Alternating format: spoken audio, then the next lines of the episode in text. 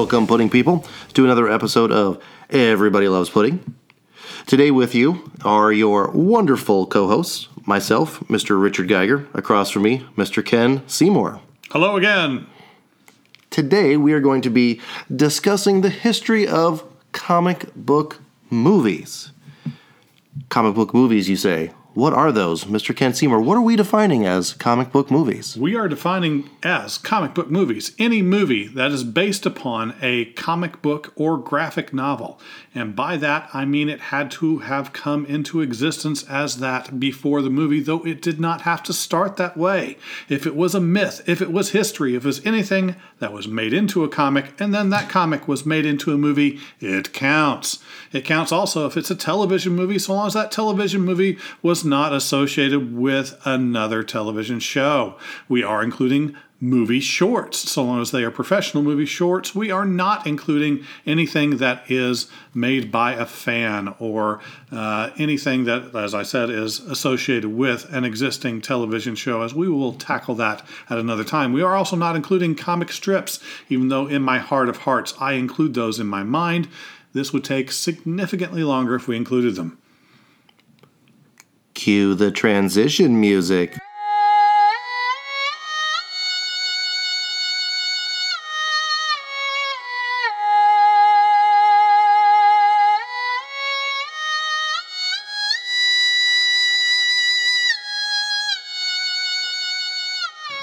All right, first things first. We want to welcome you back to the second episode in this particular series. But before we get into the meat of it, I wanted to take just a moment to thank not only our guests over the last calendar year uh, that we've had on the show, we've been very fortunate to talk to some wonderful people, and they've uh, been able to enlighten us in some really interesting ways on what it's like to do what they do, be the people that they are, and we very much appreciate. We also appreciate all of you who have taken the time to listen to our podcast, and we hope to continue to pri- provide content that you find uh, entertaining, enriching, wonderful in the coming year. We've got some business owners, some artists, some artists who are business owners. um, you know, a lot of we've we've got a variety of people on a variety of subjects, and that's what that's kind of what we want to continue to do. Obviously, we've got a lot of comic book stuff and related issues uh, with that as well. But um, the more people, the more variety we can get.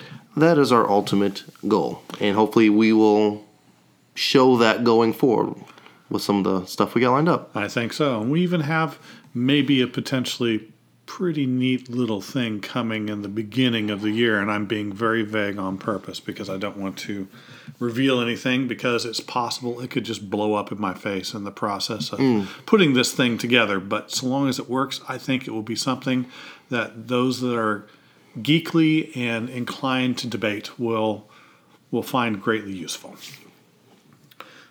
Is that vague? Very vague. Excellent. No Good. idea. That's the that's the way I like it to be. Okay. So moving on. Moving on. So we uh, we talked about a lot of movies in our last uh, episode. In fact, we tried to be very very comprehensive uh, by the standards of what we were defining. However, due to a series of issues, uh, primarily to do with uh, equipment not responding in the way that it was supposed to. Blast you equipment. the list that I that I brought to the previous episode was not complete, or maybe I should say it essentially was complete, but it was so small I had difficulty reading it. So uh, there were a couple of titles that were missed that were going to bring you to uh, bring you up to date as it is. So even though we had gotten to a point on a previous uh, episode where it felt like we were getting into almost current date, we got up to 1983. Some Superman movies in there. Exactly. We're going to backtrack just a smidgen to start because there were a handful of titles that, like I said, were missed. So let's let's start with one of those titles uh, to go forward. Uh, one of the ones that I meant to mention, uh, we originally talked about uh, the first movie being The Adventures of Captain Marvel, the serial. You know, you had an early Batman, there was an early Superman in the 40s. Well, this one was also in the 40s. This was actually called uh, Hop Harrigan. Have you ever heard of that character? It sounds like a beer. It does indeed sound like a beer, but it is not. It is a another of those characters that are uh, very, very war related in, that sense. Uh, this particular uh, this particular series uh, came out in 1946. It's a uh, if I remember correctly, it's a, another serial. But very specifically, the Hop Harrigan character was originally uh, released in 1939 in All American Comics, but it's a uh, fighter pilot kind of character. Mm. So that's one of the reasons it kind of slipped by me because it's not like the standard superhero thing. And in my highlighter, I kind of went over it on on accident. Uh, but uh, feeling kind of flighty that day. Yes, yes, he was. So it's it's uh, not one that a lot of people have seen. And if you saw a lot of films during that period, there were a lot of fighter pilot films and a lot of fighter fighter pilot serials. Um, the only thing that I'm really going to mention out of this is that uh, the lead's name was uh, William uh, William Bakewell. And the only thing that I really saw in, in looking at all the actors and actresses, he was actually in an episode of uh, the Dick Tracy TV show. Hmm. I mean, really, that's just kind of the all there was to it. I really I've not seen this particular uh, movie. I eventually hope to uh, get a chance to, to take a look at it. I think it's it's going to fall into some very nostalgic fun. But up until this point, I know very little about the the plot or anything. So I just wanted to mention it. That's one of the ones we're just going to kind of say there it is, and we're going to move on to the next one. So we're going to jump ahead in time a single year. There's another early one I missed. Uh, this one uh, called the the Vigilante, Fighting Hero of the West. Hmm. Now, this one was a little more popular than uh, Hop Harrigan was. Now, obviously, like I said, the, the movie came out in 47, uh, but the comic was created by uh, Mort Weisinger uh, and uh, Mort Meskin. So the team of Mort and Mort uh, created this particular character. Um, Mortal enemies. Exactly. So it was it was a, a, Western character, basically. Isn't there a DC character? His name's Vigilante? It is. That's that, him? That is him. Absolutely. So they brought in Ralph Byrd to be the, the vigilante. Now, um, Ralph Byrd was stupendously busy uh, as an actor during this time. From what I saw him, he was in he was in a bunch of the Dick Tracy films. Uh, so he was uh, the lead in those. And I found out something very interesting. Do you remember the Disney Jungle Book movie? The like the not the most recent one, not not uh, the the live action version. Obviously, uh, I'm thinking of the animated Jungle Book, like the one that the cartoon was based off of, exactly. with Baloo and exactly ta- like TaleSpin. That, that, that one, yeah, that's exactly what I'm talking about. Now, in my mind, being from the time frame that I'm in, I'm thinking this is the first instance, other than the actual you know books, that this came from. No, no, there was a Jungle Book in 1942, and uh, he actually did the voice of uh, Durga in that too. So he he, he had uh, quite a few uh, quite a few things here and there.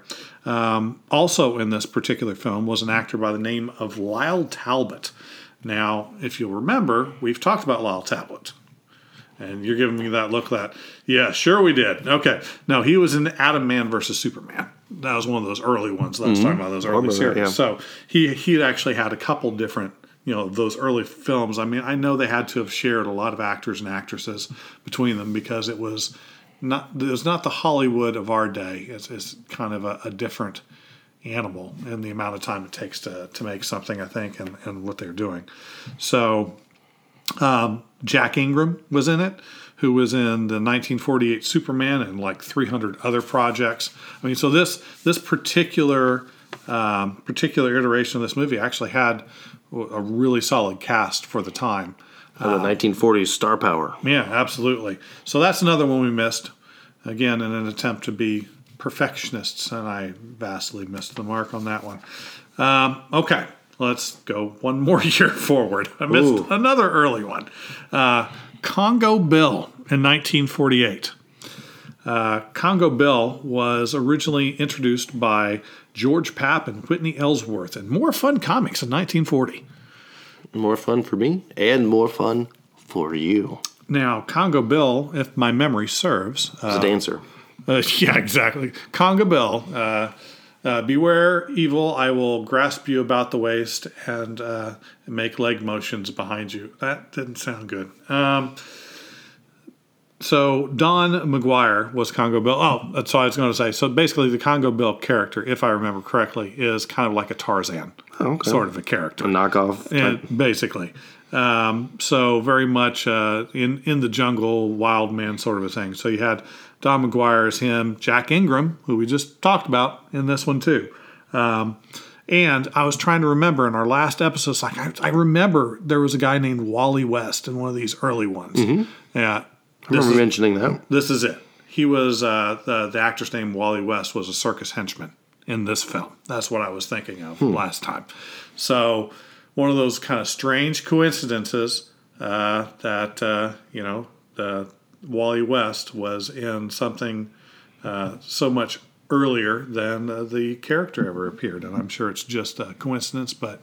I kind of hope in my mind of mind that whoever created the Wally West character goes, Oh, I love those old movies. And there's this one actor. He just had a bit part, but his name was Wally West. Inspiration, yeah. Inspiration. It's an odd coincidence, if if not.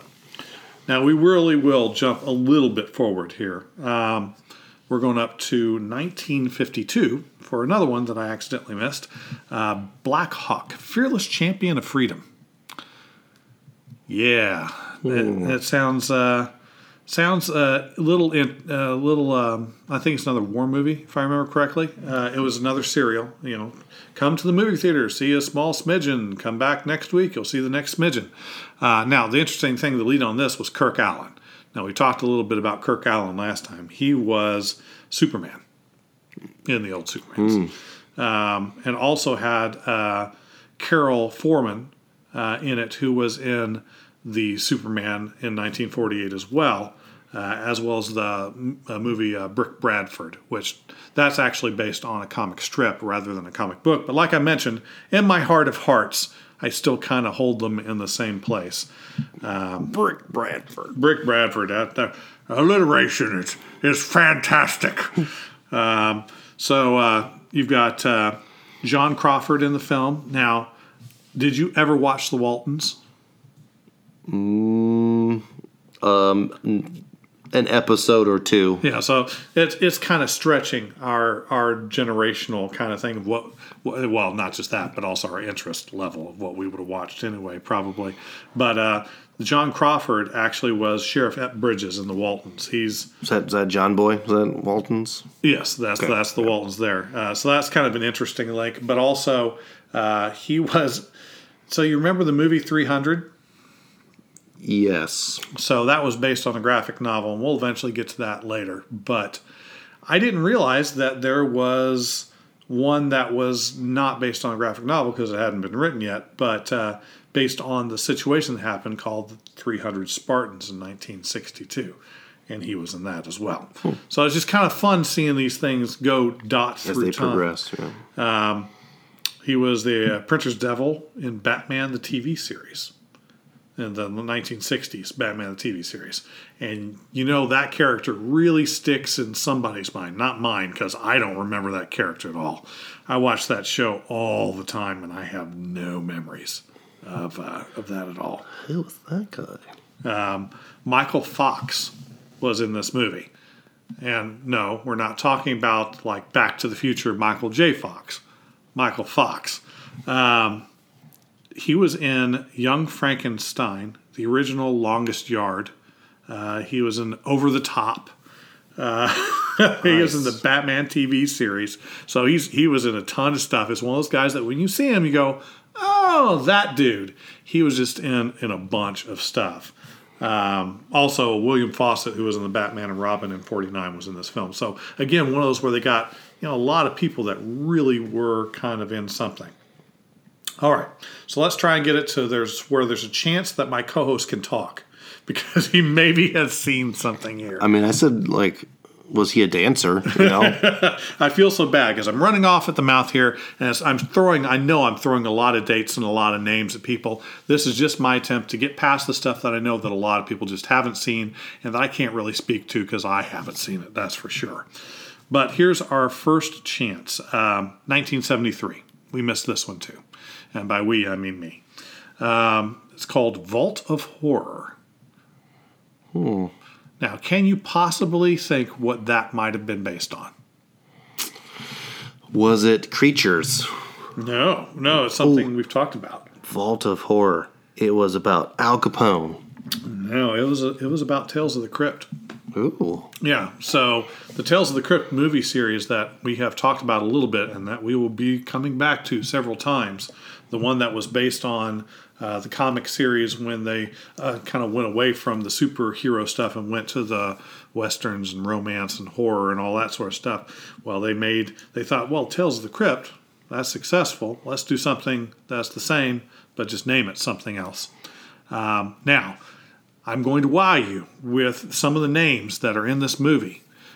No, I'm really not. There's nobody I recognize in this movie. I, I have no idea who any of these people are. I've never seen it. It's probably not all that important. but if you get a chance, take a look at some of the stills. It looks kind of like in, it's in the realm of cheesy goodness, hmm. which which makes me really want to see it now because I, I never got a chance to never had a chance to catch up with that one. All right, now we're actually back up to where we should be. Okay, so we're caught up now. We are caught back up. Okay. We got through what, 83? Is that Well, okay, we're, we're 83 ish? We're almost caught up. There technically was one more that I missed that, but it was 82, so I don't feel too bad about it. Okay, so we're right there. Yeah. So we're right there. So all right, now you know this one. Lots of mus- lots of muscles, uh, swords. uh, It has some very great acting in it. It is amazing. was it Red Sonja? Not quite yet. Was it? Was it? Conan wasn't yet then. Conan. That's right. Conan the Barbarian in 82. It's an amazing movie. All right. So, okay. So Conan's a strange one. And you might be saying to me, uh, I've never seen Conan. And for that, I'm very sorry. It, it's, it's terrible. Or you might be saying, I know Conan. Conan was a book. Yes, it was. But the book was made into um, made into a comic book, and the comic book came out before the movie. Got him.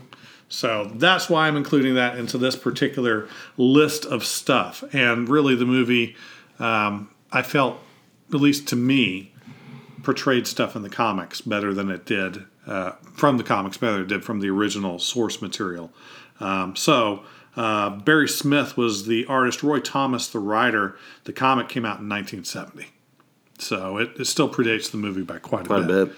So Arnold Schwarzenegger, you've got, I'm sure, some fond memories of this one. Well, I know that Darth Vader's in it, so that's pretty cool. Um, I, I think you can go to YouTube right now and see just every Arnold Schwarzenegger movie has one-liners of some sort in it. Um, but the fact that like there's just something about this movie. Now, obviously, when it came out, I wasn't old enough to really watch any movies in a movie theater or know anything about you know who Arnold Schwarzenegger was. But I've seen, I own this movie. I, I've watched this movie quite a bit. Uh, it's one of those movies, and we've discussed in our movie, some movie episodes before, that when you are, I feel like when you are sifting through the channels one day and you come across this movie and it's 20 minutes in, 30 minutes in, an hour in, that you stick to it and then you watch 20 minutes of it. You may not watch, the, the rest of it, but you just sit and you get caught up in it for a little bit because it's so good that it's bad, so bad that it's good type of thing. It's all those in between. Is that robe all you have? I It- would take your robe. That was, gosh, was that, that was just, yeah, we were looking at it the other day. Oh man, that was fantastic! And of course, anything that James Earl Jones in is in, I, I'm that makes me a happy camper. But Max von Sydow was in this too. Now he was in one of our favorite movies. I know. Max von Sydow. He was in, um, oh gosh, the um, Mr. I Am the Law. Uh, he was. Yeah, and I was, yeah, and then, Now he's in one of my other favorite movies. Now I, I that uh, that I'm not going to go into this, but that that particular I Am the Law movie has a special place in my heart for other reasons than what it actually was. Uh, It was a special date that I was on at that movie, but I'm not going to get into that. But he was also in uh, a favorite that I watched when I was probably too young to watch it, but it was it was so fantastic. Strange Brew. It's That's true. Hamlet with beer and just goofy jokes and That's a good movie. that uh, the Mackenzie brothers and it, it Flash Gordon, he's in that too. I mean, he, was. he's he's in a lot of things. yeah that that so I have that's where really Max von Sydow has that that special place in my heart, but also in in uh, Conan uh, Mako was in that now. Uh, just talking to talking about all these actors that have a place in my early in my early favorite parts of my mind. He's in one of my all-time just it's it's not it's not what I would call the most amazing movie, but it's just so fun. And if you ever see it, it's Joe Piscopo, and it's uh, uh, Chuck Norris. Teenage Mutant Ninja Turtles. No, he's in that too. But um, but no sidekicks. Oh, Yeah, he's the one that trains the young asthmatic boy to, to be able to do the karates and and face down his bullies and win the girl from uh, the Wonder Years' affections. oh, but yeah, Winnie. Talking about Winnie. Yes, that's exactly. She's in that movie. Now, Mako also did the voice of uh, one of the characters in Avatar: The Last Airbender. He was Uncle something or other. I'm, I'm spacing it right now. Uncle Fester. no, he he was he was the best character in that particular show, uh, or I should say, he did the voice for the best character in that particular show, and a lot of it was his voice. Because every time I hear his voice, it's like It's very familiar. it's very familiar, and it's just uh, I, when he died, I just one of, one of those that I just had to shed a tear because I The Wizard. Um, we were also mentioning, I think, when we are looking at this movie recently here too, that some of Conan's uh, bodybuilding friends are in this movie yes they are as just some like the some bad guys, some uh, some thugs. just just random people to go ahead and and gut. Uh, And I don't think they have speaking lines. well, Do they have speaking lines? normally I'd say that's probably a good idea, but they let Arnold talk throughout the whole movie, so And he's become an international sensation ever since. Oh, But anyway, good memories all around. All right. So let's move on. We were at 83. I took us back to 82. Let's go to 1984. Could it be? Does it, let's destroy this year. Then we are destroying this year. Another Conan comes out in 1984. Yes. This this one was a little lackluster, I must say. It was not amazing. No, no. But it had it had Grace Jones. Yeah, Grace Jones, yeah. and she was a thing for a couple years. That was that was pretty cool. Hot item, Bond girl. Yeah, and uh, I, I, and this this is going to sound bad. I just I never liked her, and it, it was nothing about nothing about her skill as an actress. I just she did over the top really well, but I didn't like over the top. So Well, the things that she did over the top, I don't think needed to be done over the top. yeah. So I mean, I don't know. It's it's just never hit me quite right. Um, but it had Wilt Chamberlain in it. Mm-hmm. I don't remember him in that movie for some reason. I, I feel like I should. So there was the the what the princess person that was on that was with them. Right. She he he he was like her protector, her bodyguard. He had the weapon that was like this big long mace, but it had like the hook on one end of it. Yeah. Yeah. Um, so Andre the Giant. I mean, very briefly. Forget about him. Yeah, he he was in it. Um, and uh, again, I love seeing him in anything. Him and the Princess Bride will like, another thing that just brings a smile to my face anytime I see it. Uh, and I would watch a movie just of Andre the Giant and Arnold Schwarzenegger talking like metaphysics because of, they both have such thick accents. It would be completely unintelligible. It would have been fantastic. Andre the Giant's got a, uh, if you're an ESPN person, I think it's a 30 for 30 that's out for him. And that dude, like the, just the little things that they talk about in that movie for what he would do or how they had to accommodate him because he was such a large per- person, especially a large person for that time when he was popular, like when they had to fly him to Japan, for example, or like fly him to places and the bathrooms on the planes weren't big enough for him to fit into, so they had to find other means for him to That relieve would be, himself. yeah, I was going to say that would be mildly uncomfortable. Yes. But imagine like that is your entire world because you're so just gigantic comparatively. I mean, there's big people all over the world, but yeah, I didn't watch it. Here's all this stuff. I didn't watch I it. didn't watch it. Nope. No, I just listened to some podcasts about them talking about it. So it's out there if you're an Andre the, Gi- Andre the Giant fan. And why are we talking about it? Comic book. Yeah, it kind of makes sense. Now, one other thing, uh, uh, Tracy Walter is also Yeah, that dude's cool. he is he is in a ton of stuff. In fact, we're going to mention him again not too terribly far from now. Um, but you see him in everything. I mean, he's just got one of those faces you recognize, and he seems like he's kind of likable, but could also he can also play the the kind of greasy villain role or He's just a goon, that guy. yeah, he is just a goon. All right, so there wasn't much to say about the Destroyer, but um, also in 1984, we go from somebody that uh, is in the equivalent of furs and rags and swords, and instead will change to somebody that's in furs and rags and swords. Uh, Sheena, Queen of the Jungle, came out in 1984. Um, now, uh, I think we may have mentioned an individual named Mort before. Well, the person that made this, at least the art for it, is also Mort, Mort Meskin, uh, and S.M. Iger, or as they call him, Jerry Iger.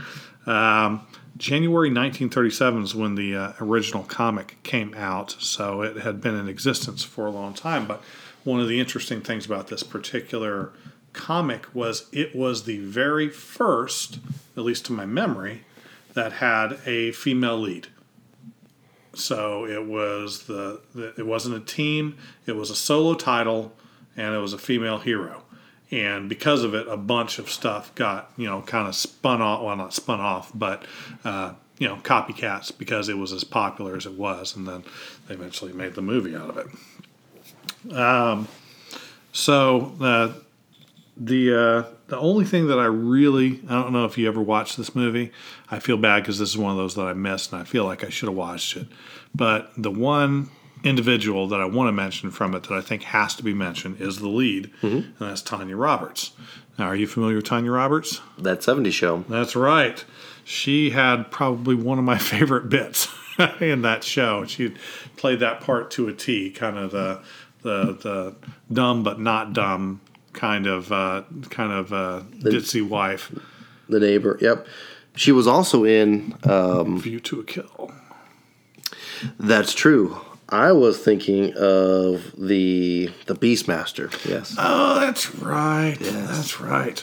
Yeah, so she's has she's had some pretty juicy parts over the years, and uh, she's she's always done pretty well. It's kind of kind of fun. She's uh, Yeah, she had a hot streak in in that little time frame there because you know the the movies are all there's 82, 84, 85, so she was she made her monies in those 3 years right there. at least I hope she did. And then saved it wisely.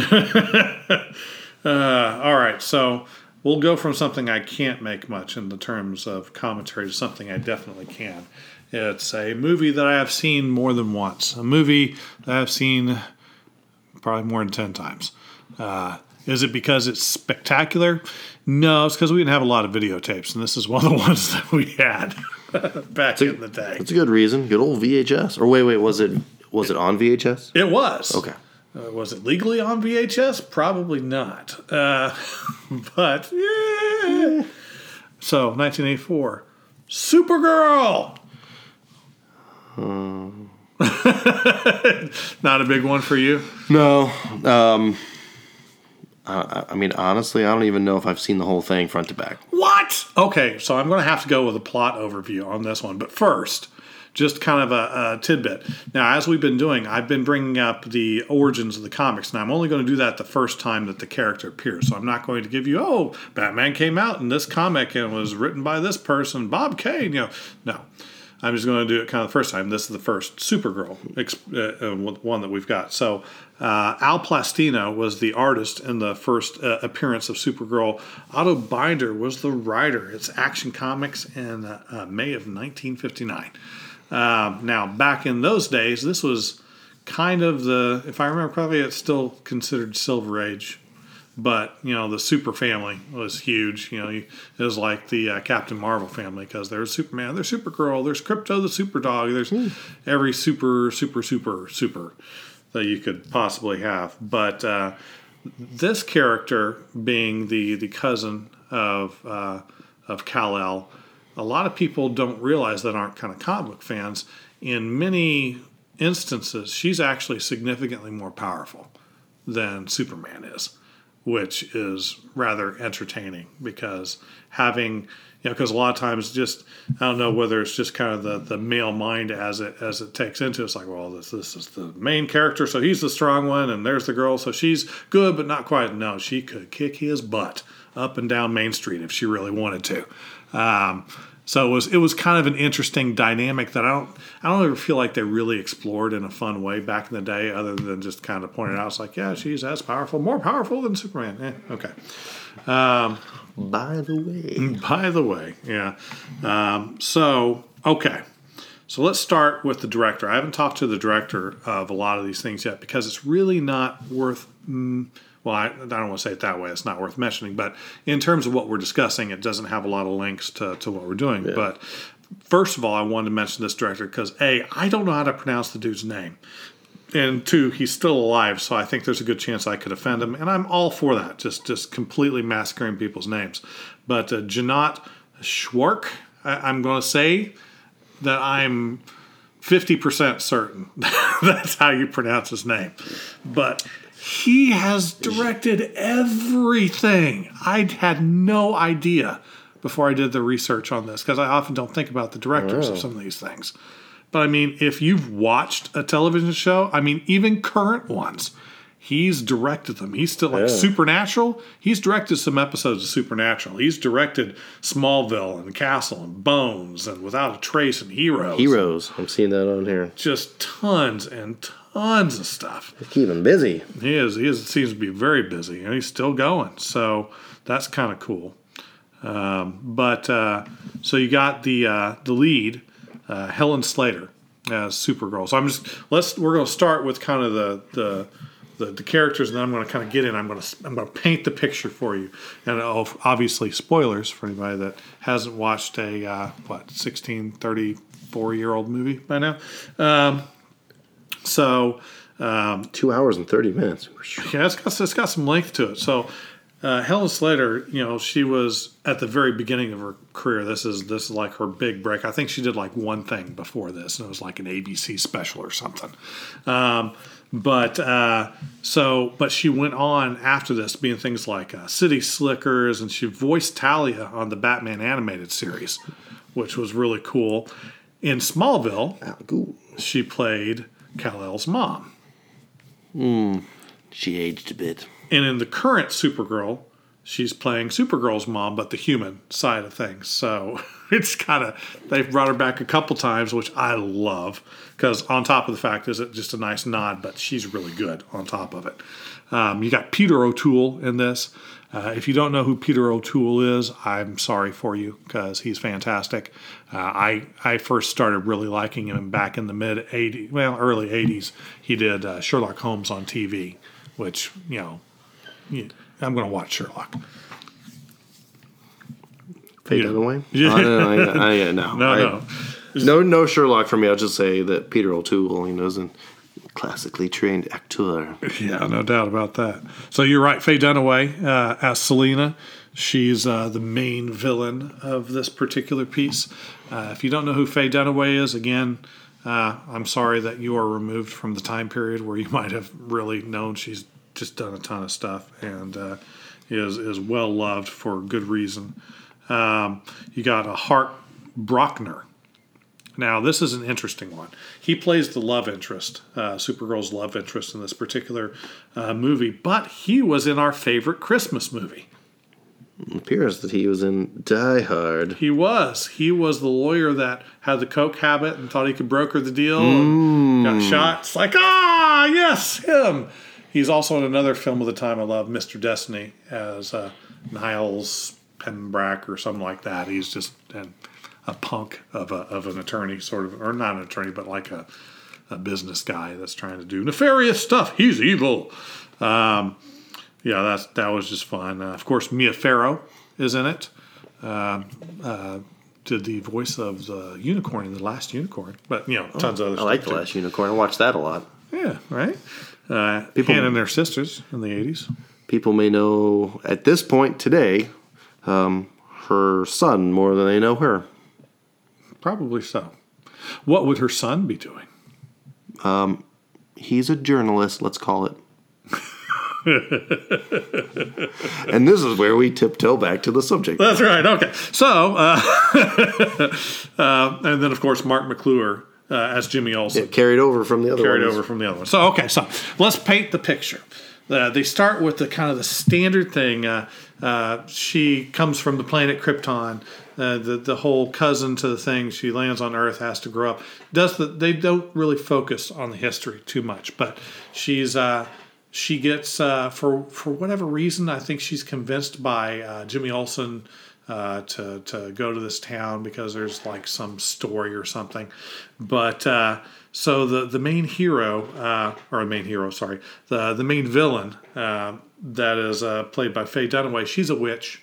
And she's very unhappy with her lot in life, her and her accomplices, and thinks that there should be more. And she accidentally finds either like a crystal from the crash site or some other item of power that actually gives her the ability to, to do things because she wasn't a real uh, a witch with any real power, but allows her to transform the entire town into her plaything. Ooh. And so Supergirl has to save the hapless uh, love interest, which is played by the dude, which was kind of fun seeing that that transposition uh, in, in that early on uh, from from that because of course.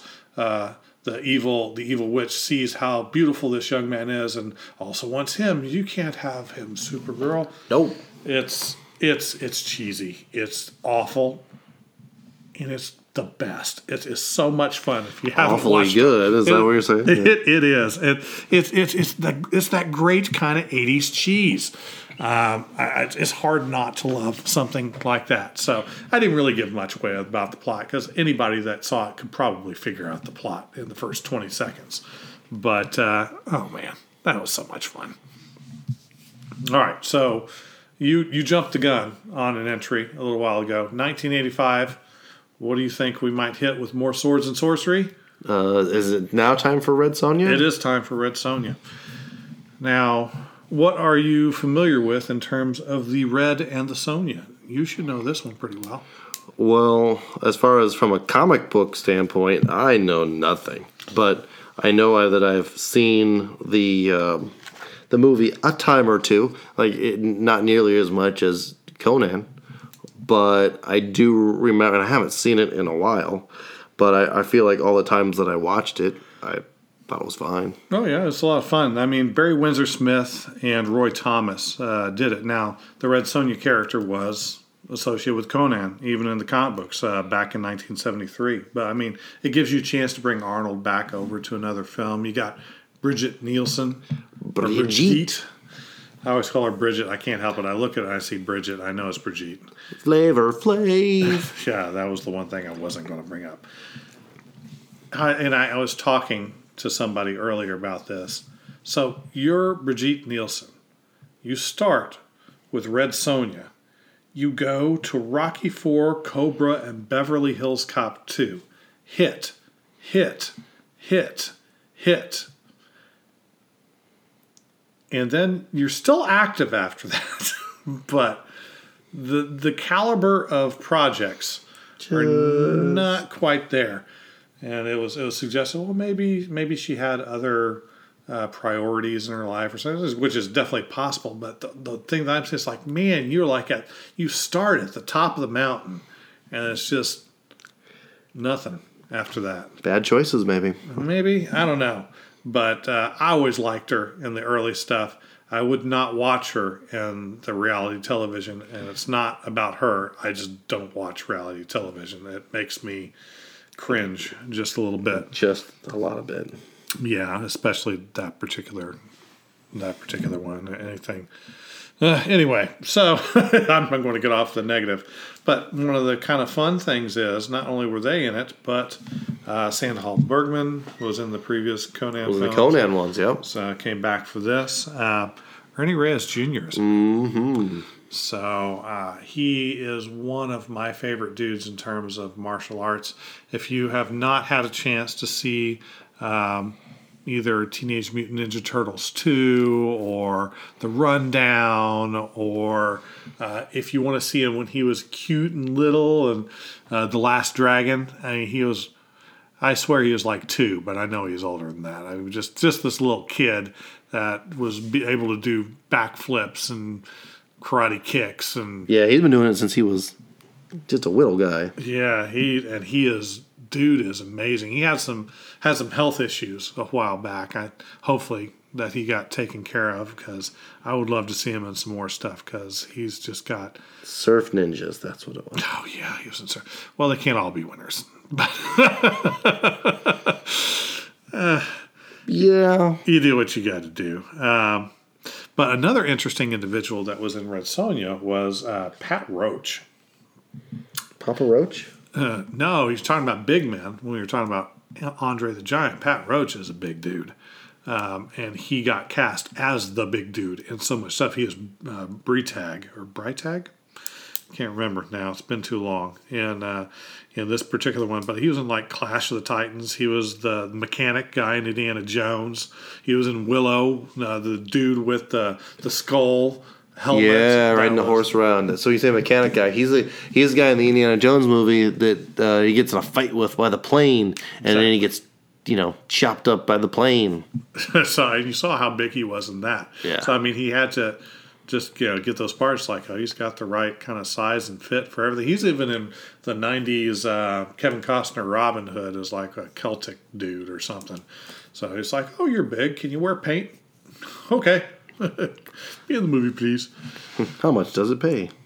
Uh, but uh, yeah, he, he got cast in a bunch. He's not with us anymore, unfortunately. But uh, but uh, yeah, he was always fun to watch. Um, so we're going to go from sword and sorcery, and we're going to transfer into science fiction. Fiction, fiction. I'm, I'm, I'm, I wasn't sure what the signal was. There was no signal. There's no signal. Oh, awesome. Okay. So Weird Science, 1985. So this is one you've seen, right? This is a classic. Mm-hmm.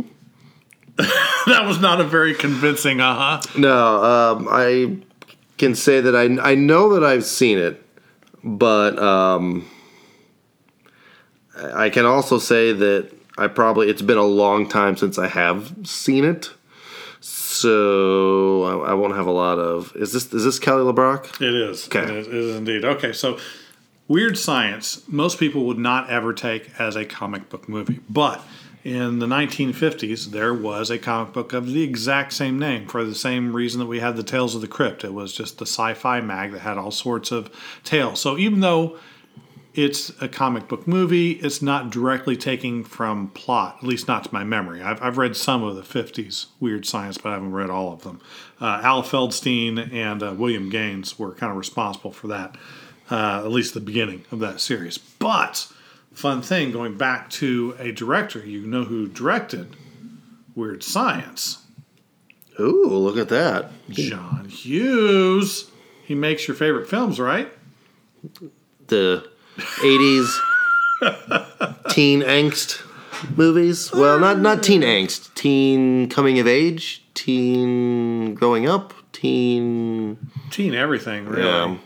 But you know, of- he did like Home Alone too. Yeah, he does a lot of things. Well, I mean, he did Home Alone. I don't know if he did Home Alone too, but he did Home Alone. That gets confusing. But like 16 Candles. He did Home Alone also. There we there, there we go. Ferris Bueller's Day Off. I know you love Ferris Bueller's Day Off. He's got one of my favorite actors in it. He does have one of my favorite actors in it because he's awesome. There's nothing else you can say about that. Broderick is a is a legend and a treasure. oh, you're talking about Matthew Broderick. Oh, okay. I, I we must not have been on the same page there. I don't know. Uh, you know, you, this is stuff like this. This is why I'm not going to be able to get him on the show. I'm eventually going to say, "Hey, Mr. Broderick, I would love to have you on our, our podcast. We talk about pop culture. It's like, oh, you you're the ones that you like me, but that other guy's just a punk. He's always talking down about me. Yeah, Easy to do, my friend. Easy to do. but um, so one staple of any John Hughes film in the '80s was Anthony Michael Hall because he was in a ton of them. In fact, uh, he was in Sixteen Candles and Breakfast Club, uh, National Lampoon's Vacation. uh, Not not a Hughes film, but uh, uh, one of my favorites. All those in that series are pretty darn good. Yeah, it, it's, it's hard to go wrong with that. But fun thing is, he did that when he was very young. But this isn't his only comic book movie. Hmm. I wish I had that theme music. Dum dum dum. You know, but uh, More, he's been in something much more recent. much more recent. Absolutely. In fact, uh, it, he was in The Dark Knight. He played, Detective. Was he a detective? He was. He Yes. was indeed. So it was kind of nice when I saw him in that movie, just to kind of go, oh, that was, that was kind of a cool thing. Did you know he was in like SNL for a season too? I don't ever remember seeing that, but As like a cast regular? as far as I could tell, because it gave like a bunch of different episodes from the things. Like, wow, that that was like during the period I wasn't watching.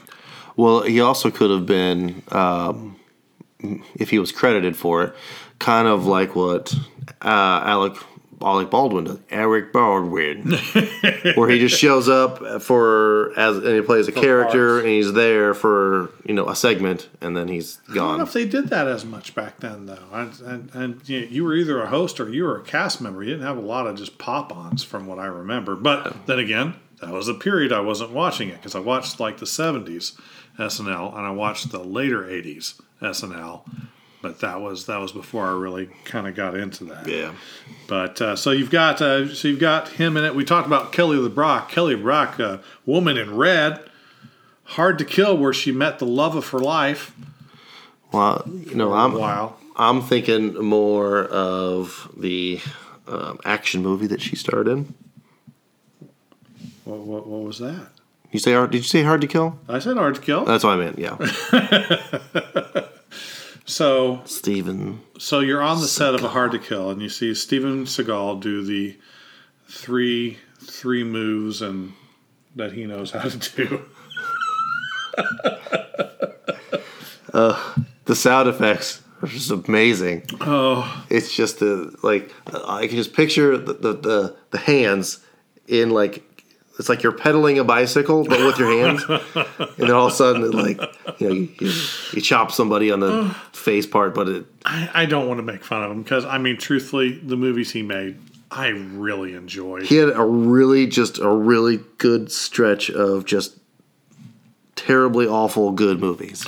and you know, I, I try not to make fun of because you know while I I am an avid watcher of film and you can even call me a scholar in some respects of the martial arts. And scholar in a book way ask me to do it and I won't be able to tell you but I understand origins I understand where things come up and where they evolve and I've seen a lot of footage of fighting but seeing what he's if you've seen him fight more recently it's is hard to take seriously and When you watched it then, it was dope. It was. It was really good. Oh. But then when you watch, so like him, me watching those movies recently and sending you text messages is what prompted us to do a, a, a podcast about action movies. That, that it was. I mean, but still, you know, Under Siege. I mean, that's a classic. I I love that movie, and I love him in it. So you know, as much as I might question it, I still wouldn't want to be in a dark alley with him because he could still probably mess me up without much effort. But uh, you know, still. Um, Glibberman. yeah, good lord, jeez, oh Pete. but not a comic book movie star, No, not really. I think.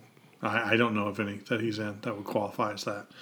Um, uh, Ilan Mitchell Smith is the second in in Weird Science. Uh, uh, one of the two leads, basically. Uh, the only thing that I really thought was of note, really, for our conversation on him, he was actually in the Superboy television show in the '90s uh, uh, with a recurring role, which was which was kind of neat. Um, Bill Paxton. The man. Game over, man. Game over. I was just gonna say, like, you see, I think people see Bill Paxton in a lot of stuff because he does a lot of stuff. Well, he did. But like, Aliens, uh, he was in Terminator. Like, I think Was he? Mm-hmm. So. He was when Arnold's Oh, walking. the bar? No, the bar? like so when Arnold's walking and he's naked and you can see his parts jiggle a little bit in the sh- in the shadows, and he's coming up to the group of the punks. Yeah. He's like the leader of the punks. That's uh. Well, and he had you know, Twister. Uh, five, uh, five tornadoes, the most dangerous. Hell, wait, Hel- Helen Hunt too? Was that Twister? Yeah. Oh, that was Helen Hunt. Uh, that movie's pretty bad. Uh, yeah, But- it was not fantastic. It wasn't awful though. It just unremarkable. would be Correct. the way that would call it. So there, there are hints in each of the actors of the, this, like, oh, that was really good. But then against the backdrop of what the movie was, it's like, yeah, it's not enough. No, but he was uh, recently. I mean, I, we know. I know we've, he's passed away, but I know uh, recently he was in uh, Agents of Shield. oh yeah, he was so good in Agents of Shield. I'll watch Bill Paxton in pretty much anything. He's he had a lot more hits than he had misses. yes, and he was fantastic. And from what I understand, was a pretty nice guy to boot. Um, that that's that's that's a loss. But uh, also in this film, a very very young Robert Downey Jr. that's true. It was like his eighth uh, eighth big film. Well, not eighth big film. Let me rephrase that. His eighth credited film, if you look in IMDb. So very early in his career. And if if you see him in this movie, oh, he looks so young. I mean, it's it's it's hard to look. You, you remember the CGI that they did in Captain America: Civil War, where he kind of had his thing where he de-aged himself into the computer. Uh, He was If uh, you- exploring his memories. Exactly. Put that CGI next to this movie, the movie still looks younger. Uh, just because you know it's, it, yeah, it, a long time ago. it was a long time ago. So you never saw, or if you saw this movie, you don't remember. Okay, two geeks, because this is possible in the 1980s. Decide we're very unpopular.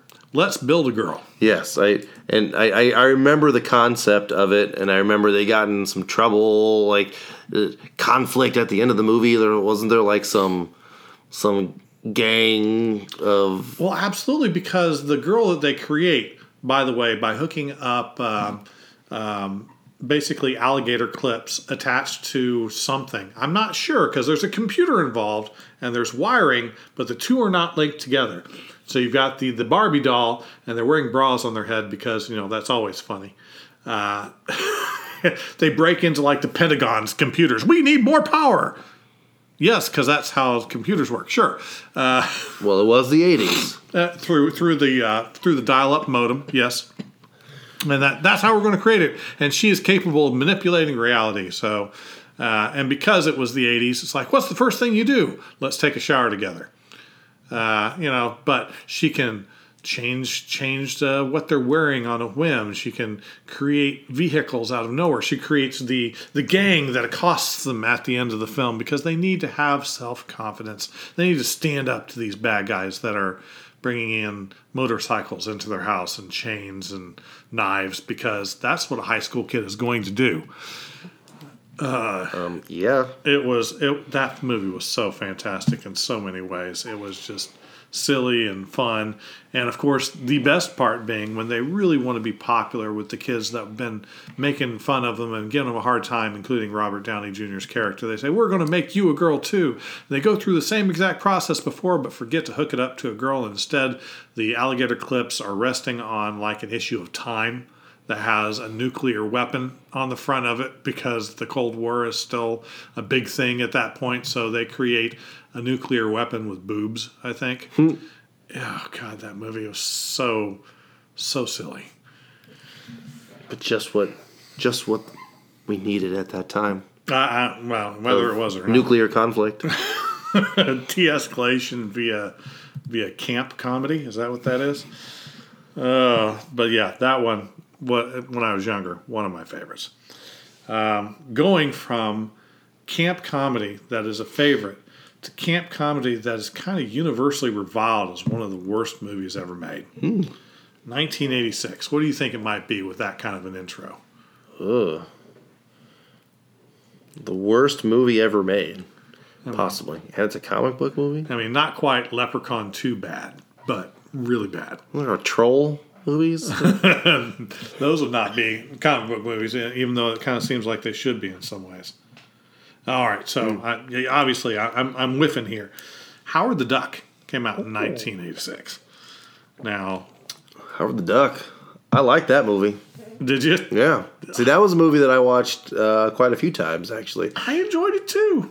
I, it's just I, I I know it's cheesy, and I I see all this hate for it, and I understand kind of, but it's Like I always, I always thought when I was little and I was watching this that the, the alien creatures were creepy. You know, I was like, oh my gosh, look at this alien man. So I and I, the duck suit was the. I mean, I didn't think that was that well bad the for what it time, was, actually pretty know? decent. And uh, so, I mean, the comic originally came out. Okay, now let me rephrase that. I was about to say the comic came out in '73.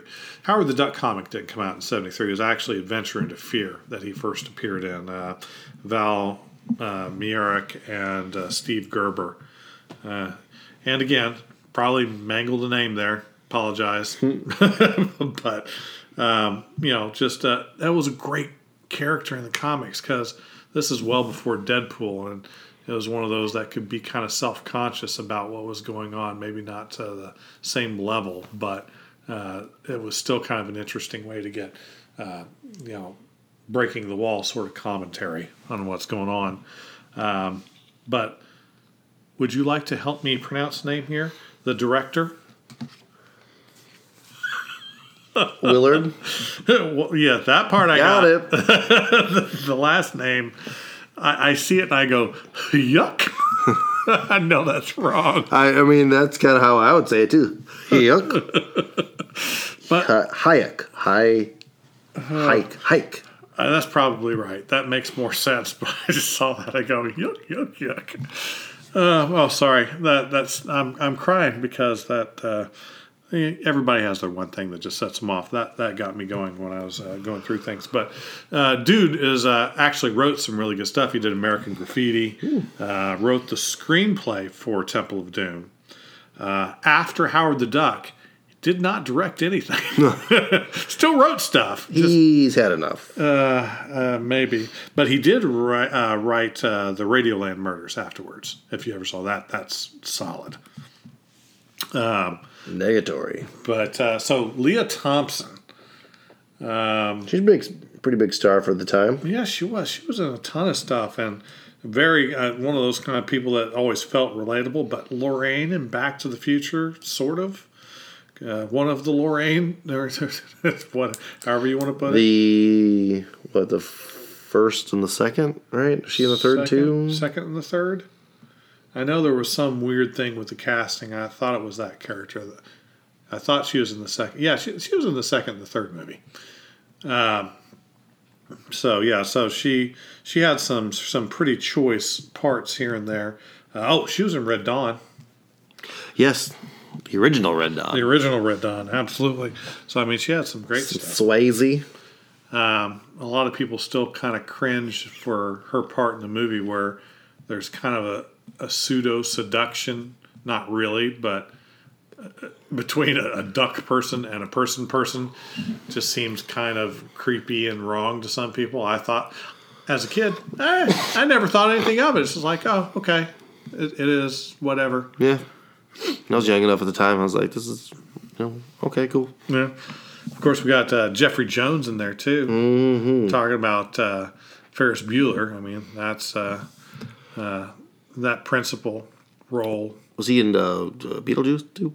He was indeed in Beetlejuice. He was in uh, Stuart Little and Devil's Advocate, and he's had a lot some, of things. He's had some pretty choice roles, and we are going to keep it to just talking about those choice roles. Um, but I always liked him in, in in he did a great job in the parts that he played. Uh, very good stuff. Uh, Tim Robbins had a part in this, you mm-hmm. pre Shawshank. Uh, just kind of, I sometimes forget where where some of these these actors just have uh, these uh, these roles. Uh, David Paymer. David Paymer. Do you remember watching Ocean's Thirteen? Mm, no. I, I might have been one of the 20 people that watched that film. I, am I'm joking. I know that was very popular. I, but every time I say Ocean's 13 somebody, nobody's seen it. I don't know how that happened. It was really popular. It became okay. So uh, he was on yes. the Larry Sanders show. Yeah, okay. For I see the face now, so I uh, recognize uh, him. He had a great part in the '90s movie, The American President. That was that was good. That was kind of one of the staff in, in that particular. I feel like recognizable face, recognizable voice. Oh yeah. Too very much so. Uh, get shorty, city slickers. But uh, so okay. Um, so you loved Howard the Duck. Why did you like Howard the Duck? What, what really, other than the monsters, what jumped out at you? Probably the sci-fi nature of it, right, and that it was a non-traditional character who was the main character, hmm. and the, like the the creepy alien, of course. So, kind of, uh, kind of a funny thing, though. You know, so the movie is basically an anthropomorphized speaking animal from another dimension gets transported here and just wants to go home. But the machine that was created to do so is going to cause massive mayhem and destroy everything. I think I've seen a movie hmm. just recently that had basically the same plot, but it was done a lot better. Hmm wants to go home was a character. Spider Verse. Oh. Yeah, Spider Verse. We'll have a review the same time we release this. By we, I mean me, probably. for for uh, Into the Spider Verse. I would like to see that movie. Fantastic, really, really good. Yeah, I've heard. Uh, obviously, I've heard good things. I, am familiar with the Spider Verse. Um, simply because of Disney XD, one of their runs of Spider Man. He did a whole thing for it. So seems like it'd be pretty cool. So we got to get away from what a lot of people think is just an awful movie. We need to move on. We're going to move on to 1987 to a different awful movie. Um, I like my awful movies. Yeah. So, uh, in this one again, this is this is just I think suffering from an issue of uh, sequelitis, where you're just trying to come up with the next plot thing, and it just it's maybe for the time was okay, but it sure has not aged well. Um, but I don't even think it was that good at the time. We're looking at Superman 4. 4. In 1987. The Quest for Peace. Nuclear Man, right? Yeah. He, uh, yes, yes, it was Nuclear Man. Um, so the entire cast, basically, from the original Superman films, all reprised the roles, all came back. Uh, the only real differences, like uh, uh, the director, Sidney J. Furie, uh, directed the Iron Eagle uh, Iron Eagle films. Ooh. Well, not all of them. One, two, and four, I think. Um, but you know, kind of an interesting side note. Uh, kind of also lends a little bit of understanding of uh, the the tone, why the tone of the movie was what it was. It had had that kind of. If you want super '80s, you know, get, get Sidney Furie. Um, but you know, kind of an interesting thing. Jon Cryer was in that film. He was in the bad guy team, right? Wasn't he? He was the nephew of Lex Luthor That's that helps right. break him out of jail. I'm pretty sure he helps break him out of jail, but uh, and uh, helps him steal the hair of Superman. Where was it? It was it was in a uh, museum, holding up like a big steel ball or something, right? Yeah, it's a giant weight hanging from it. Yeah, you got uh, Mariel Hemingway playing the part of the competi- competitor uh, uh, newspaper person and sort of almost sort of love interest, but not really because they'd never go away from getting Superman away from Lois as they shouldn't. Um, but Mark Pillow was the guy that played uh, Nuclear Man. Um, now, kind of interesting. He actually didn't really voice the voice of that. That was actually um, that was actually just um, about call him Lex Luthor uh, because that's who he played. Gene Hackman did the voice also for the Nuclear Man. They just kind of synthed it up a little bit uh, so that it would uh, so that it would sound menacing and kind of that sort of thing. But uh, you remember the the plot of that film. So breaks him out of prison. They get the thing. They make the nuclear man. What's the whole plot? Why is he doing it? Uh, only thing I remember about that is him scratching Superman's neck. and him getting like the flu. Yeah. and, and you're right, like the nonsensical gibberish that the nuclear man kind of grumbled out. Yeah, and uh, the whole thing getting the the package onto one of the nuclear weapons that Superman grabs and flings into the sun. Oh, good lord, that that movie was bad. It had like a really big budget for the time, didn't it? Yeah. Or did it? It was was the other way, really low budget. I thought it was a really big one. You know, he. I mean, the nuclear man, in addition to having like Superman's powers, also had the powers that Meg from Family Guy had when they got their powers. I can grow my nails. It was it was just bad.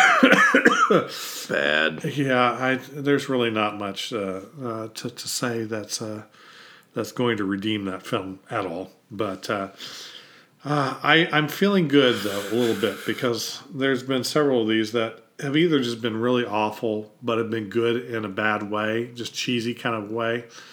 We actually finally get to move to a movie that isn't bad or good in a cheesy way. It's just good and it was the one of the first comic book movies to really get me into comic book movies in the first place, and that was in 1989. Oh, that's got to be Batman. Yeah, it is. It is Batman, and uh, wow, I I still that that movie has aged so well. Well, I, I, I think when you look at that version of Batman, and there are, of course, modern versions of Batman, right?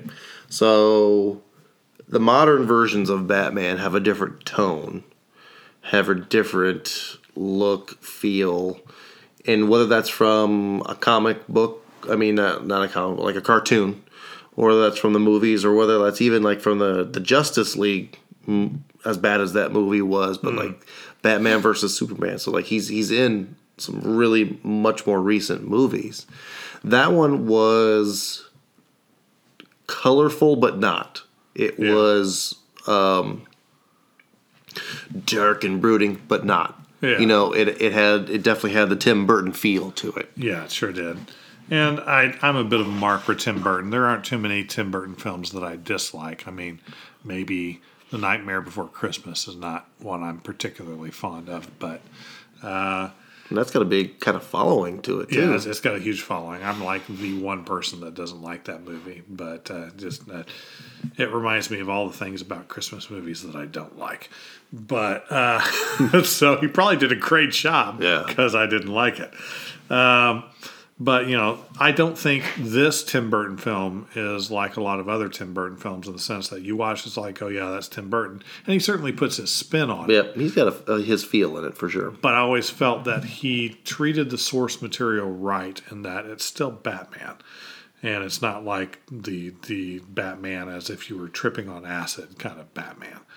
Uh, but you know, Michael Keaton. I mean, how much how much better could you get? I mean, he's still kind of.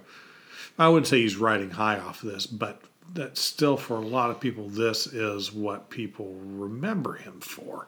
Yeah, And of course, he had that great run in Homecoming and uh, Birdman and uh, Well, he did a lot of.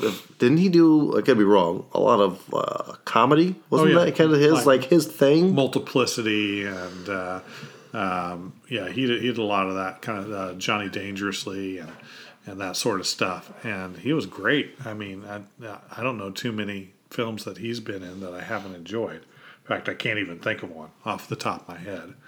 Um, so I mean, just And, he, and he's the Vulture. yeah, So he, I mean, he's he's even doing comic book movies now. Yeah, absolutely. And then, of course, the, the the writing of that particular movie, you got to have a Bruce Wayne that looked like he was having fun, not like, I mean, because you know you got the, the the more recent Nolan brooding kind of. Even when he's acting like he's having fun, you look at him and you're not getting that that kind of feeling. Uh, and it's not like the everything is uh, a party kind of Adam West Batman where everything is silly. And it's not even in the same series with the people that took over the role of Batman. They, they didn't have that balance where he looked like he was having fun, but you know you still could take him seriously. It yeah, was- was like that- like he fit he fit in his role for this particular situation all the time. You know, it's just you're right. If there was a gathering or something, he felt natural in that gathering, but he didn't feel like he was how how it was presented to us in the movie. He didn't feel like he was ca- like cautiously out of place. Yeah. You know, Yeah. And uh, it's fantastic having Jack Nicholson in a film because, again, not too many Jack Nicholson films I can think of that I haven't enjoyed because he's he's just, I mean, to be fair, Jack Nicholson is Jack Nicholson in any role he plays, though the Jack Nicholson Joker is a lot of people's favorite Joker. Not mine, but that's not to say I didn't love it because I did. It was, especially at the time, it was my favorite uh, that I had seen. Well, well, just like the you knew the character himself was a bad guy, Yeah. right? But like just like the the way that he could present it in in a switch where he was, you know, like like what did they get a load of me? You know, or when he's doing things and he's mean and brooding and he's angry and he's creepy and he's you know he he's he's the character that has that sadistic behind the eyes look. But then it switches where he's just like cuckoo. You know like there's there's a difference between sadistic and just being cuckoo. And he he had that tone difference in different segments of the movie Yeah, and that's and that's what you get when you have somebody like a Jack Nicholson that's got that kind of experience and that skill to kind of bring that that to the part. And it's just so much fun. Um, and of course, you've got uh, uh, Kim Basinger in it as Vicki Vale. We kind of talked about that a little bit in our last episode because I was unaware that Vicki Vale pre-existed that movie, and it was that back in that older oh yeah a long time ago movie. But she was she was kind of a she was kind of fun in a different way because you know okay we'd watch these Superman movies right. and We got Lois Lane and Lois Lane would kind of kind of waffle between one of two personalities either so annoying that I just want you to leave or damsel in distress and it was just it was never kind of anything other than those two.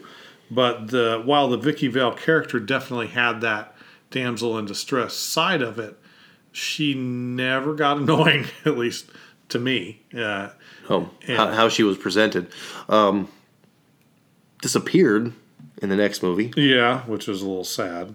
but it was it was well put together cast and presentation of the cast and like you didn't need to develop the characters so much um, the, the the Batman origin of course is in like everything ever that's Batman Oh yeah, yeah, so um, but at the time frame there wasn't much Batman going on so having an origin story wasn't rehashed at that point in time No, it's just I like mean- okay this is cool this makes sense now when you see it, it's like, yeah, I've seen this a thousand times. you had the Adam West that really never went into the origin story, and I I don't remember if the older Batman stuff went into the origin stories. I don't. If they did, I don't think they really really touched on it very deeply. Um, oh, Robert Wuhl was in this. Mm-hmm. And he was like in that the, the 80s was his time 80s and early 90s i mean man he was in he was in some movies here and there um, what was it uh, bull durham uh, good morning vietnam uh, he was in quite a few things but he was in something more recently a television show right? Arliss. arliss yeah he uh, he was all over the place for a little while he's got another one of those talking about voices that you kind of recognize Voices, faces, yeah. but uh, Lando Calrissian was in this. I kind of wanted you to say that one because I, I, I just felt too silly, especially not being a Star Wars fan, saying oh, Lando was in Batman. Yeah, so he. I think when you look at this movie, it had a lot of star power, right? Yeah, And then when you see a, a character like Billy Dee Williams' character in here, who doesn't have a lot of screen time, but you brought in the star power to have that kind of sub character like that, now you know that they really they put the effort and the money into this to have a, a, an awesome cast, and and the people who played everybody, they they all bought into it too. They knew it was going to be good. Uh, Jack Palance, I mean, come on. I mean- mean, there- there- there's there the whole cast in this movie is just it's it's an A list cast. You're Ridiculous. my number one guy. that line still, after all these years, is is going to stick with me. Now, the one thing that I would love to have seen, though, talking about Billy Dee Williams, you remember who he played, right? Uh, Two Face. Yeah. Wait, no, no, no, not Two Face. Well, just pre pre Two Face, Two Face. Yeah. But how awesome would that have been, Billy Dee as Two Face? I can't even imagine that. What would he have done? I mean, uh, if let's say Tim Burton had managed to keep it to a third film and decide, I want uh, Two Face to be the villain, and let's bring back Billy Dee. Uh, you know, Batman. Uh, I'm gonna flip a coin, and if you get a heads, uh, we're gonna drink a, a nice malt liquor beverage, and if you get tails, I'm going to kill you. Well, he did some. Did he? He did some Colt forty five ads, right? That's why I'm Yep. saying I remember the ads. Uh, it's just like I. Uh, that would have been just that would have been too trippy. Um, you got uh, Michael Go Go Go Go as Alfred. Um, he reprises that role throughout the rest of all of the uh, all of the films. yeah, even the bad ones. yeah. And so does Pat Hingle as Commissioner Gordon. Commissioner Gordon. Yeah. So I had to wonder about the particular casting. I was like, okay, we want Commissioner Gordon, and we want him to sound Irish. Who do we get?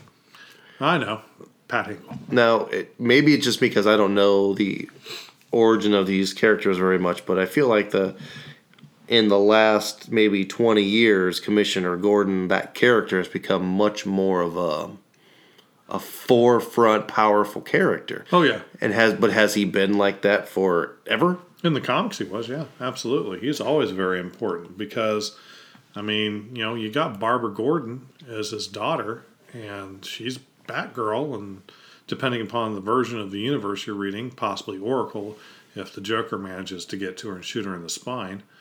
Uh, that went a little darker than I intended it to very quickly, but I, I gotta say, the Batgirl character I could have cared less about for the most part. I never really connected with that one, but the Oracle character, man, that was a strong, strong character. Great stories around it. Ended up becoming the most important member of the little bat team because she knew everybody and she could get into any system. She had the whole setup. It was kind of awesome. And when they originally brought out Birds of Prey as as a book, which was her and the current Batgirl, and I think was it Huntress? I'm pretty sure. Uh, you know, the three of them. That was kind of an interesting. It was good enough that they decided to make a television show that was not anywhere near the, the comic books. Um, uh, but it, it was it was it was really powerful, and the reason part of the reason that it worked is the Commissioner Gordon. That's our window into Batman. Really, when you're reading the Batman comic books, who who are you going to see things through? I mean, you're seeing these stories relate through uh, this this super rich vigilante madman that's going up and beating the crap out of other madmen. Who is the normal person? The only real normal person you can relate to is him. He's the guy that's doing his job. He's the guy that's constantly confronted with the question of, do I let this guy continue to run around my city and do this? I know that on one level I can't I can't allow it, but at the same time, these other guys are freaking nuts. I can't handle them, but I he can't can. handle it. No, so I, I've seen Batman Year One. Um, that was that was a really good um, animated little little movie, and that was really Commissioner Gordon focused, right? Yeah. So like.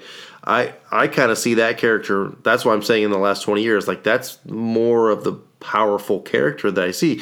You don't see that in this movie at all. No, no, that, even he's like a non-essential character almost in here and um, I, I think there are a lot of key players in this, and there's a lot of one-liners. I when I say one-liners, you know, you think of Arnold Schwarzenegger for one-liners, but there's a lot of them in this movie that if you watched it enough, and I feel like a lot of people our age might have watched it quite a bit, that you even see on maybe short YouTube clips or something. What are you?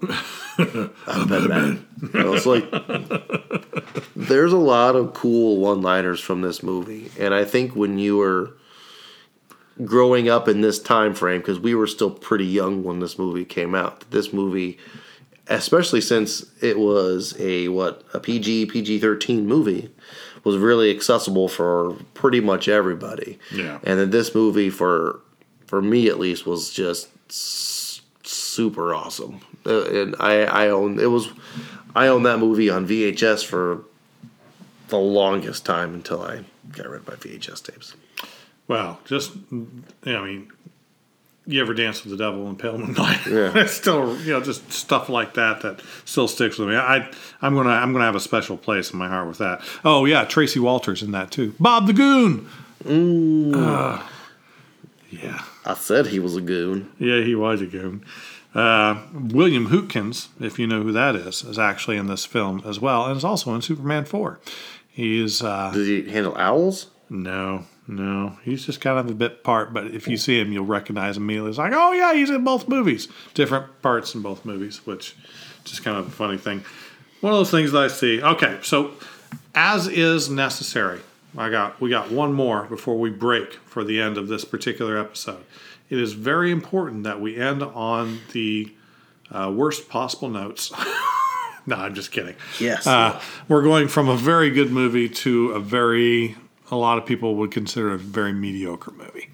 Um, you know, so early on, we're getting a lot of really strong DC movies. We got Batman, and we've got uh, Some soups. some Superman, and a lot of kind of sputtering from Marvel. We got Howard the Duck, and technically Conan is Marvel, but eh, it's kind of a kind of a stretch. But uh, so Marvel strikes back. They're ready for the next uh, Marvel movie in 1989.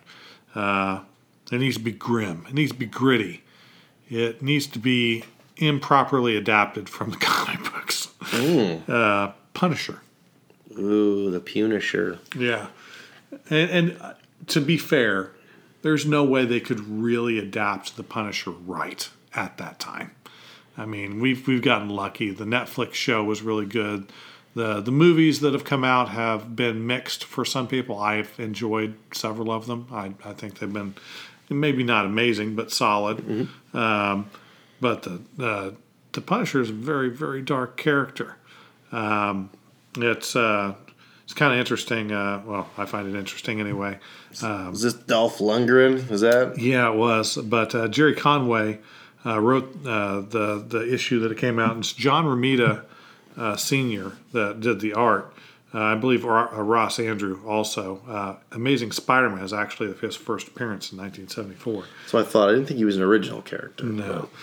But uh, so so yeah, so Dolph Lundgren, um, who I, uh, you know, just brilliant, brilliant guy. I mean, kind of actually much smarter than most people realize that he is. Uh, but he had some. He's had some great parts. You know, he got the Rocky Four and Creed Two. He's coming back for that, uh, uh, reprising his role from that series of movies, which is kind of cool. Yeah, I, I think the um, I think most people would recognize him that are our age, possibly from Universal Soldier. Oh yeah, the Rocky Rocky movie also. Um, Ivan Drago. Yes. Uh, so either that, I, I, for me, for me, it's more Universal Soldier. Like that's where I'm. That's where my Dolph Lundgren comes from. But I definitely understand why he would be a, a Rocky person. Well, now the director again. I'm going to bring up the director on this one because I think this one's interesting. Uh, the gentleman's name is Mark Goldblatt. Um, I only want to really uh, bring him up because he didn't do a lot of directing, but he did direct the movie Dead Heat, which I talked to you about before. oh, one cop is alive, one it, cop is dead. dead. Yeah, but let's let's go solve crime. Um, but uh, he did a lot of editing of movies. So hmm. he he edited uh, the first two Terminators and The Howling and Halloween Two and Starship Troopers and True Lies and Predator Two and Commando and Rambo Two and Pearl Harbor and Showgirls. They, they, they weren't all good, but. he did a lot of a lot of work, um, and kind of everything relates. I mean, because we got Louis Gossett junior in mm-hmm. this, who was in Iron Eagle. Iron Eagle, yep. From the other, it's it's all this this this this close family of people that work together. Yeah, see, that's where I that's where I get my Louis Gossett Jr. from is Iron Eagle. Maybe he's more recognizable in other things. I'm sure he is, but that's that's that's where I get my Louis Gossett yeah, the same thing. The first Iron Eagle film, I was I was a big fan of, uh, and even when I was younger, I preferred Iron Eagle to Top Gun. Um, I could I could go with that. I don't think I liked one more than the other. I wasn't excited about like Top Gun like a lot of people were, but I didn't dislike it either. No, no, no. I just think as I as I've aged, I tend to like Top Gun a little bit better than I liked Iron Eagle uh, I think has aged a little bit better. Of course, he's in uh, Enemy Enemy Mine too. Oh yeah, that um, movie. Good lord, that was so good. So, but he's he's all make upped yeah, up in that, you know. But that's a really good movie though too. Yeah. But I'm still more not because Iron Eagle is a better movie, but that's just what I remember him from. Well, yeah. Well, well you're talking about the makeup. You know, it's just hard to remember Louis Gossett as as what looks like a, a pill bug uh, that stands up. But that, oh yeah, Enemy Mine. That was a fantastic movie. Uh, Punisher was not. No. Um, so I the the Tom and we'll get into more of these later on. The Thomas Jane one I didn't think was that bad. I enjoyed that one. Um, I liked the Punisher Warzone. That was probably my favorite of the three traditional Punisher that's, movies. That's the one that I didn't see. Um, but like, don't expect miracles from that movie. No. But that was just shooting people. Well, and, and let's um, let's let's explain the character for the five or six people that may not know who it is. I mean, the whole concept of the character from the comic books is he had his family killed, as so many heroes do. Uh, did not take it quite as well as some of the other heroes did, and decided that the only way to fix the problem was to kill every criminal that he ever ran across. Uh, they cannot be allowed to go back into the system because they're just going to get out. Going to get out. They're going to be better criminals. There is no second chance. If you if you cross the line, then I find you, you are going to die. So he takes all of his military learning from the time when he was in Vietnam and uh, all that sort of stuff, and wages a one man war with the with the help of a technical specialist that can get into computer systems and uh, occasionally one or two other individuals. And then he runs across heroes that try to remind him that you know everybody deserves a chance. He says whatever and uh, leaves. Don't forget, he also paints a skull on his vest or shirt or yeah, you know, talking about the Thomas Jane one, that actually was my favorite little interpretation of that skull. I love the idea that it was like a T-shirt that they found, and the kid got it for him, and you know that's his memory. So that's the whole reason he wears a skull. I, I thought that was a nice little little twist to it, uh, even though it wasn't really anything to do with the comics. But uh, I'll tell you what, the Punisher character. If you are somebody listening to the show and you've watched some movies, but you really haven't read the comics the Punisher character is actually really layered when done correctly and is much more uh, hardcore than you might realize. I mean, so essentially, this is a dude that can fight and knows guns and explosives, and that's what most people, you know, kind of that's as far as they think. It's like there's no way he could win against an actual powered individual.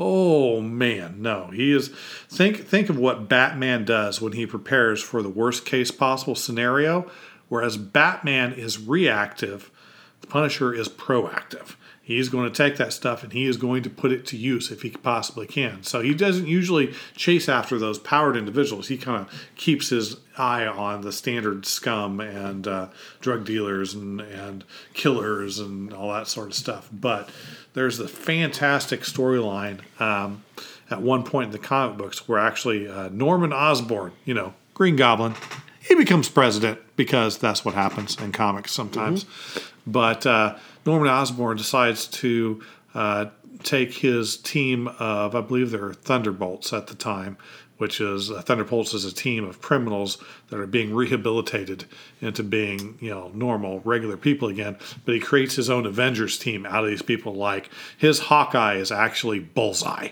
and uh, you know he's got just this just awful team of, uh, of uh, mostly terrible people. One of the individuals he has on his team is the Sentry. And think of, if you don't know the Sentry, think of what if Superman were more powerful. Uh, the dude is is stupidly overpowered and is, is is more of a plot device than anything else. But so he's got basically he's been uh, manipulating this individual uh, through some uh, some uh, just being slimy. I guess there's no other way to do it. He's just psychologically manipulating this dude to, to be the guy that he wants him to be. And Punisher knows that Norman Osborn cannot be the president. He needs to be gotten rid of. And he decides one day, okay, I've just got to assassinate him. He's, he's got to go. And it's during this big outdoor uh, um, massive. It's not a celebration, but he's just addressing the public. So the entire Avengers team is there, and Punisher's like a mile away with this greater than 50 caliber sniper rifle, and he's just going to take this shot. And Sentry sees it coming and catches the bullet, and is kind of there in a blank. But Punisher is ready, and he set up getaway plans and traps, and I mean, just, but against the Sentry. It's but he manages to get away. This should never happen against a person that could basically brought down something the size of a meteor uh, to to Earth during a, a specific storyline against a guy that has guns. but he's smart enough. He's prepared. He's prepared. Just kind of fantastic stuff. I know it's off topic, but you know he put down a booby trap, and the sentry got caught, and his foot hurt. but okay, so I know we're ending there, but we're going to come back next time. We're going to come back in 1989. Still, there's one more film that we're going to come back. We're going to talk about the Return of the uh, Return of the Swamp Thing and go uh, forward from there. Did we ever do the original Swamp Thing? We sure did. Did you forget already? What day is it? yeah, we no, we did that the last one. Yeah, we did that in the last one. But uh, so uh, hopefully you found these tidbits and facts as interesting as we have, and as we get closer and closer to current day, we're going to be coming into stuff that more and more of you hopefully have seen. Just wait till we get to 2013. That's right, man. There are a lot of films in 2013. But uh, until next time, we are your pudding pals, pudding people. With pudding packets of pudding power? Yeah, that sounds good. Okay, good.